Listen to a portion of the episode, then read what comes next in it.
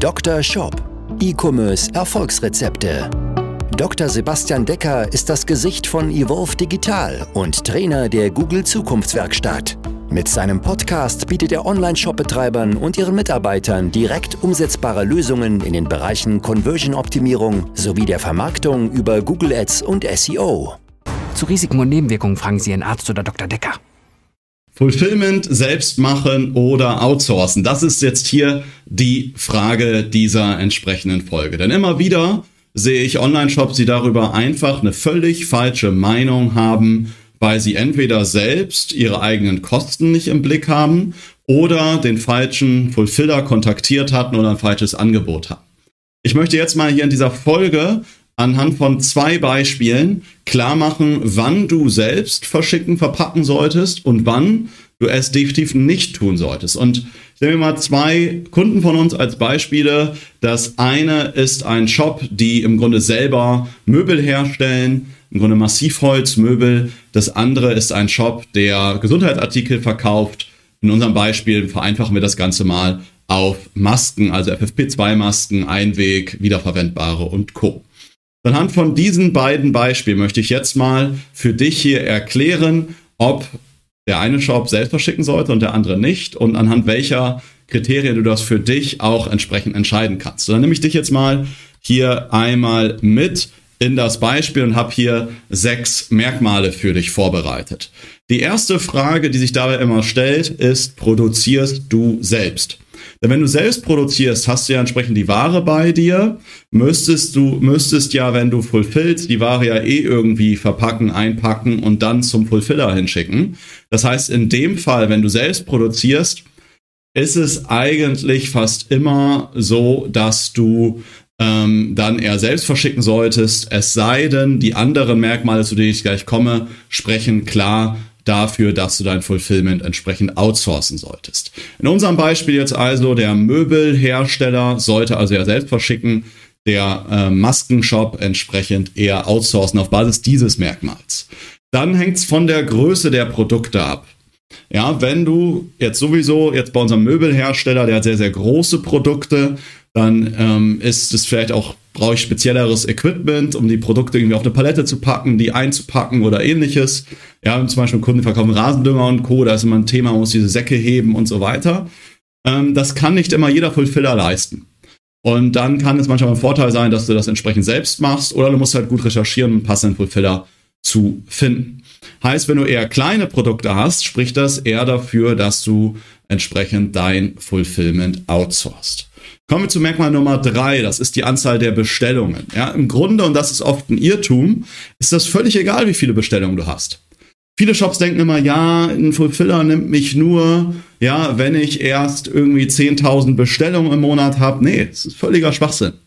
Ja, wir haben Kunden, die wickeln teilweise nur ihre Retouren über einen Fulfiller ab und machen alles andere in-house.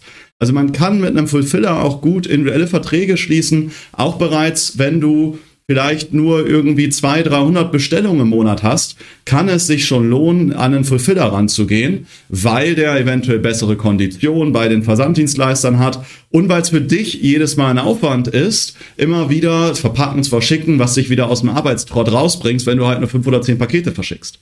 Und wenn du wenig Bestellungen hast, ist es wahrscheinlich so, dass du als Inhaber noch mitarbeitest beim Verpacken und Verschicken und natürlich deine Arbeitskraft ist doch wohl viel zu viel wert und viel zu qualifiziert, um, um irgendwie Pakete zu verpacken.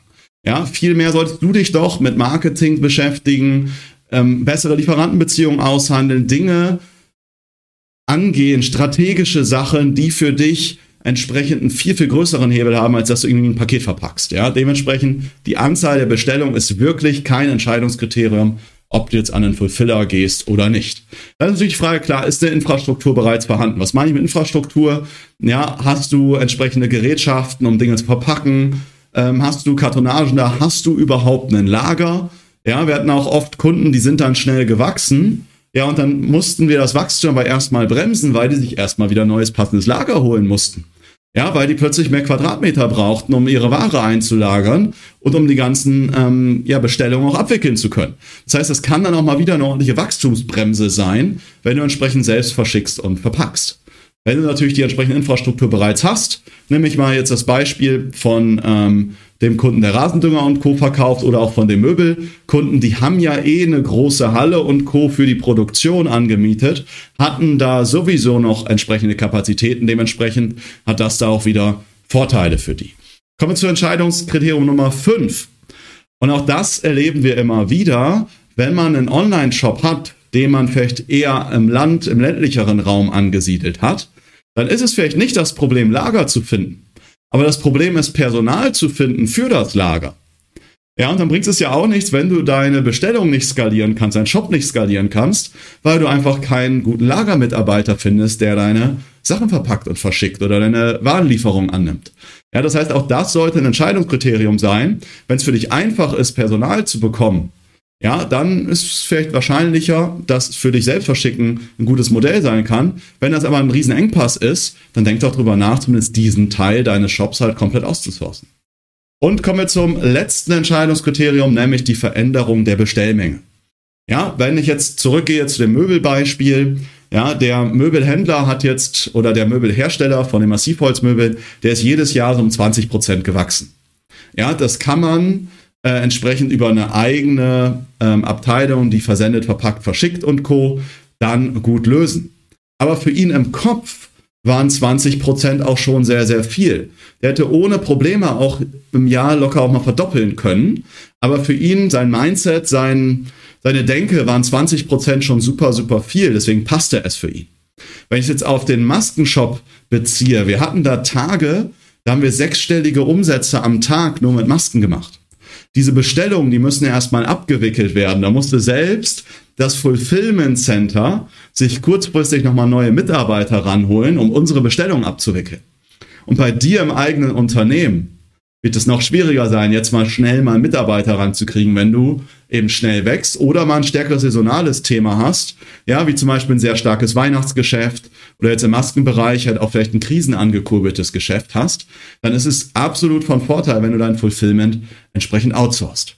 Ja, und was halt absolut in gar keinem Fall irgendwie Sinn macht, wenn du als Online-Shop-Inhaber oder Inhaberin einen Großteil deiner Zeit ja damit verbringst, auch wenn es nur ein kleiner Teil, wenn es ein, zwei Stunden am Tag sind, du die damit verbringst, halt verpacken und zu verschicken.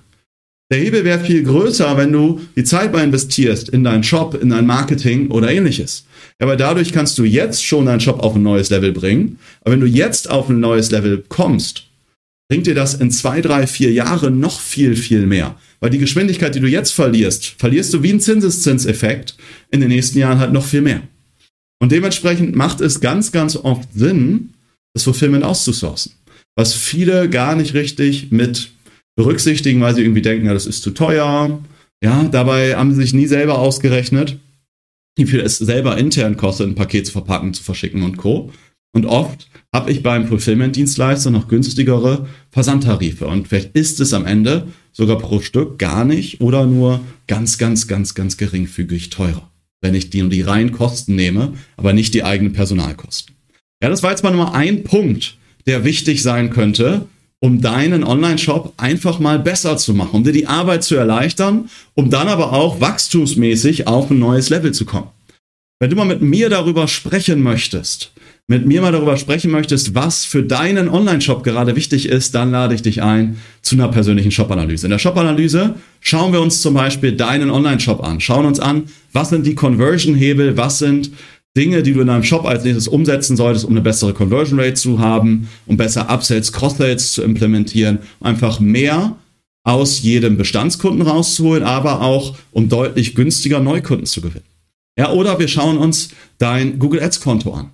All das sind Möglichkeiten und Dinge, die wir in einer persönlichen Shop-Analyse machen können, wo ich mir um die 90 Minuten Zeit für dich nehme. Wie bekommst du das? Das Ganze ist kostenfrei für dich. Du trägst dich einfach ein auf unserer Webseite www.evolve-digital.de. Wir melden uns dann bei dir und wenn das Ganze passt, sprechen wir uns womöglich schon in dieser oder in der nächsten Woche. Und vielleicht arbeiten wir in Zukunft zusammen und bringen deinen Online-Shop entsprechend gemeinsam vorwärts. Ich freue mich, dich da entsprechend kennenzulernen, bald von dir zu hören. Nutz also jetzt die Chance und geh auf unsere Seite www.evolve-digital.de und trag dich entsprechend ein zu deiner persönlichen Shop-Analyse.